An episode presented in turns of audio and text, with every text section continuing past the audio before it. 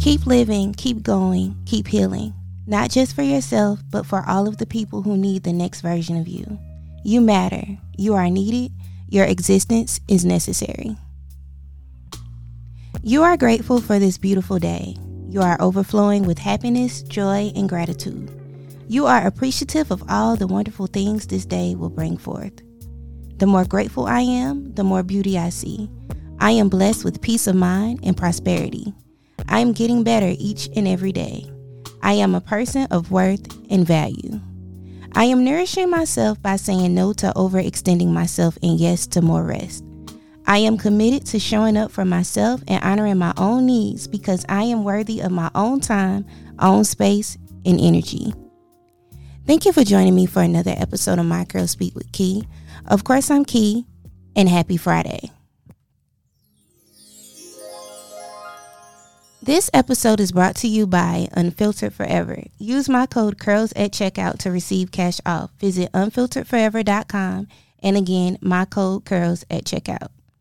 Today's episode is about trauma bonds.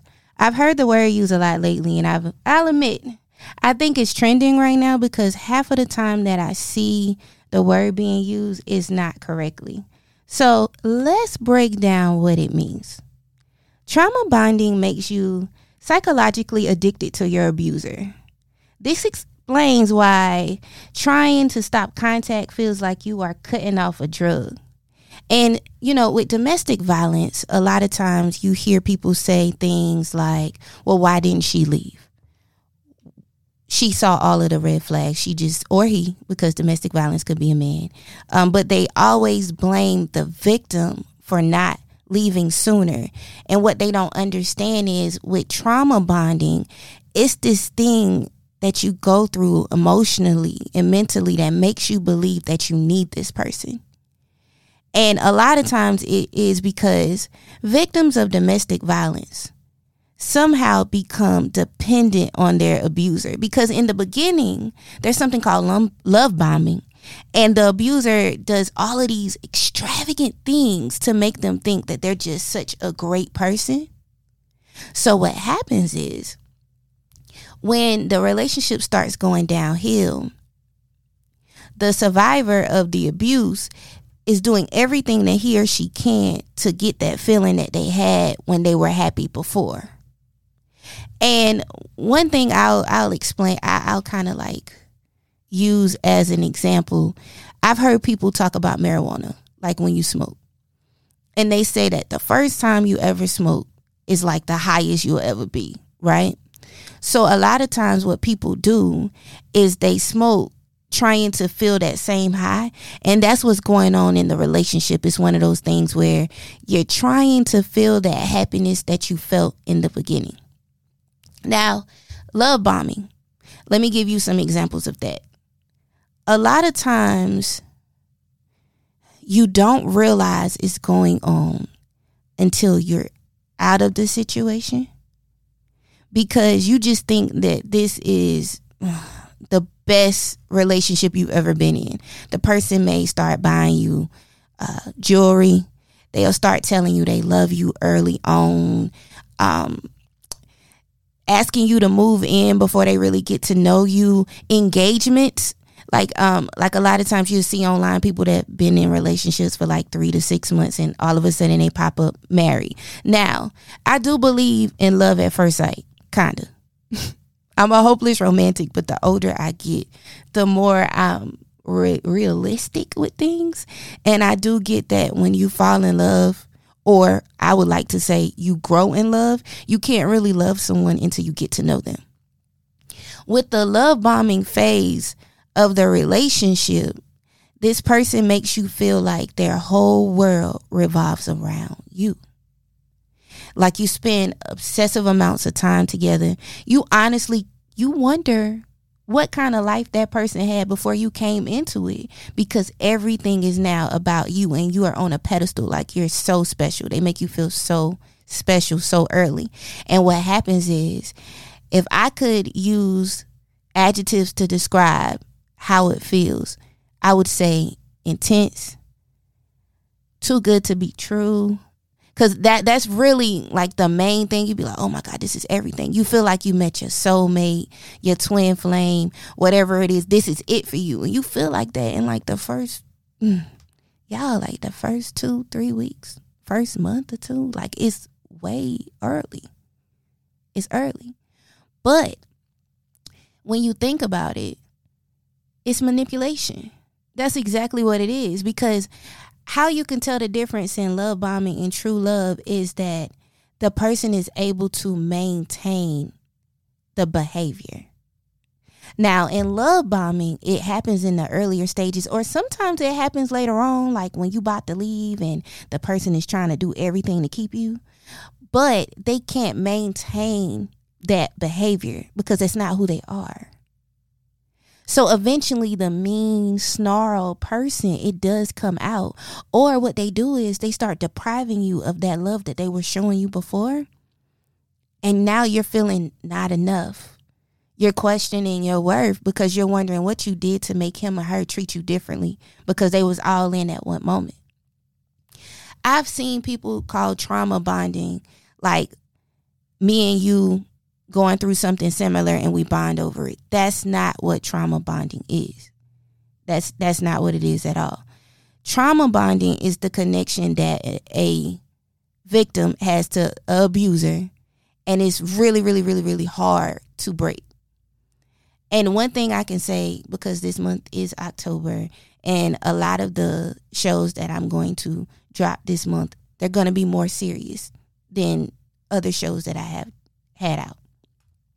And it's because in South Carolina alone, I'm just going to talk about South Carolina right now. In South Carolina alone, we're rated number three in black women losing their lives to domestic violence. Number three in the whole country. And I feel like these shows, when we go over the characteristics of narcissism and um, what it looks like to be, you know, like the things that you're going through when you're with a narcissist or a sociopath, I feel like if we discuss these things now, that if you're going through it, maybe you can see it so that you can get out of it before it becomes a physical situation. Or if you have a friend that's going through it, you can identify with this and you can help her or him get out of the situation. I remember I had an ex, and he did a lot of things for me. And my best friend, she sat me down and she was like, mm, I don't know if I like this. And I was like, well, what do you mean? She was like, I don't I don't know if I trust this. It's a little too soon to be feeling these feelings. I, I'm trying to give him the benefit of the doubt, because you deserve love and you deserve to be happy. But I just feel like this is moving too, too fast. And we as women, I didn't feel this now. I didn't feel this. I actually took what my friend said. I, I took it and I received it. But a lot of times we as women, when someone tries to give us advice and it's not positive advice about our love life, we like to think that, oh, she's jealous of me, or, oh, she's just not happy for me. I wish my friends could just be happy for me. And that's not what it is. There are some friends that you may have that just, they're just Debbie Downers. You could have some of those. But I don't have friends like that. So I was able to like listen to what my friend was telling me and kind of look at it. But I still ended up going through with the situation. I still went through it. Now, another thing, I always tell you guys that, you know, you don't want to talk too much about your exes with your nicks, right? But what I learned over time, you don't want to be obsessive with that. But you kind of do need to know, you kind of do need to know a little bit about why their last relationships didn't work out. And the reason why you need to know that is because if you're dealing with someone that's like extra, extra sweet and everything nice with you, right? But then you ask them about their past. And when you ask them about their past, everyone's crazy, or, you know, they don't have anything good to say about any of their exes, or the disconnections were not healthy. That's another way you can identify love bombing versus somebody that just gives extra love. For example, me, if I'm in a relationship with someone, I'm extremely, I'm like all in. I'm all in. That could be confused as love bombing in the beginning, but that's something I maintain the entire relationship. So if I'm all in on day three, I'm still going to be all in on month ten.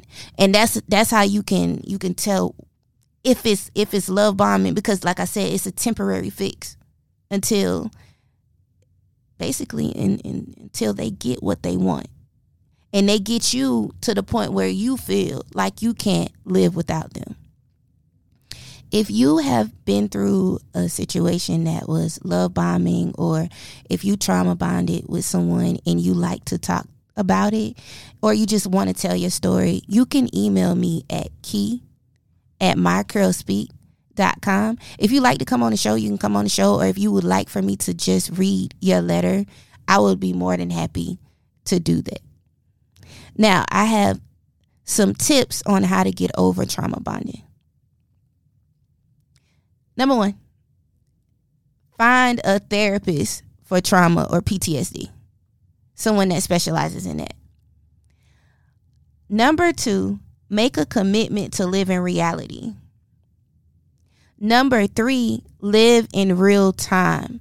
Okay, number three is so important because, like I said, when the relationships, when they start going down, when they go downhill, you're searching for that feeling that you had in the beginning, right? So, for example, I had a breakup, and with the breakup, for a long time, I couldn't accept what was going on in my face. Like, when it was over, I couldn't see that because I was so caught up on what I was shown in the actual relationship in the beginning. And my friend had to tell me, she had to say, look, this is who he is. You can't get caught up on what it used to be. This is what it is now. So live in real time. Number four, live one decision at a time and one day at a time. Number five, make decisions that only support your self-care. Number six, start feeling your emotions. This one is a hard one because in healing, it's so easy to just put your feelings to the side, you know, like try to push them to the back. But until you really sit with yourself and feel everything, you can't really get over it. Number seven, learn to grieve. Grieving isn't just for family members or friends that left Earth. We grieve relationships, and we don't like to say that, but we do. And it's okay. Number eight, understand the hook. Identify what exactly. Write a list of bottom line behaviors for yourself. Okay. And number nine, write a list of bottom line behaviors for yourself. So I repeated that. So write your non-negotiables, like what you won't accept in a new relationship, and make sure you stick to that. Number ten, build your life. And lastly, I know it's an odd number that I'm stopping on. Number eleven, build healthy connections, but make sure that the healthiest connection that you build is with yourself. Thank you for joining me for another episode of My Curls Speak with Key. To follow the show on Instagram, you can follow me at M C S with Key. To get to know the voice behind everything, you can follow me at The Diary of Key, and that's on all platforms. That's Snapchat, Instagram, Twitter, and on Clubhouse is Two Wise. I'm accepting all questions and topics. And topics. If you like to send them in, you can call and leave a voicemail at eight oh three, three one zero, four zero seven five. Thanks again. See you next week.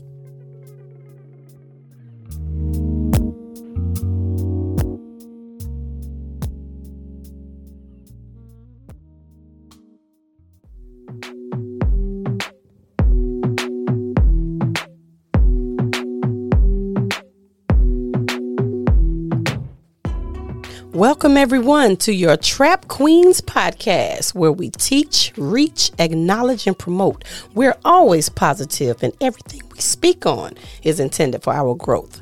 I am your queen, Tamika Lachey, with my lady co-host, Queen V.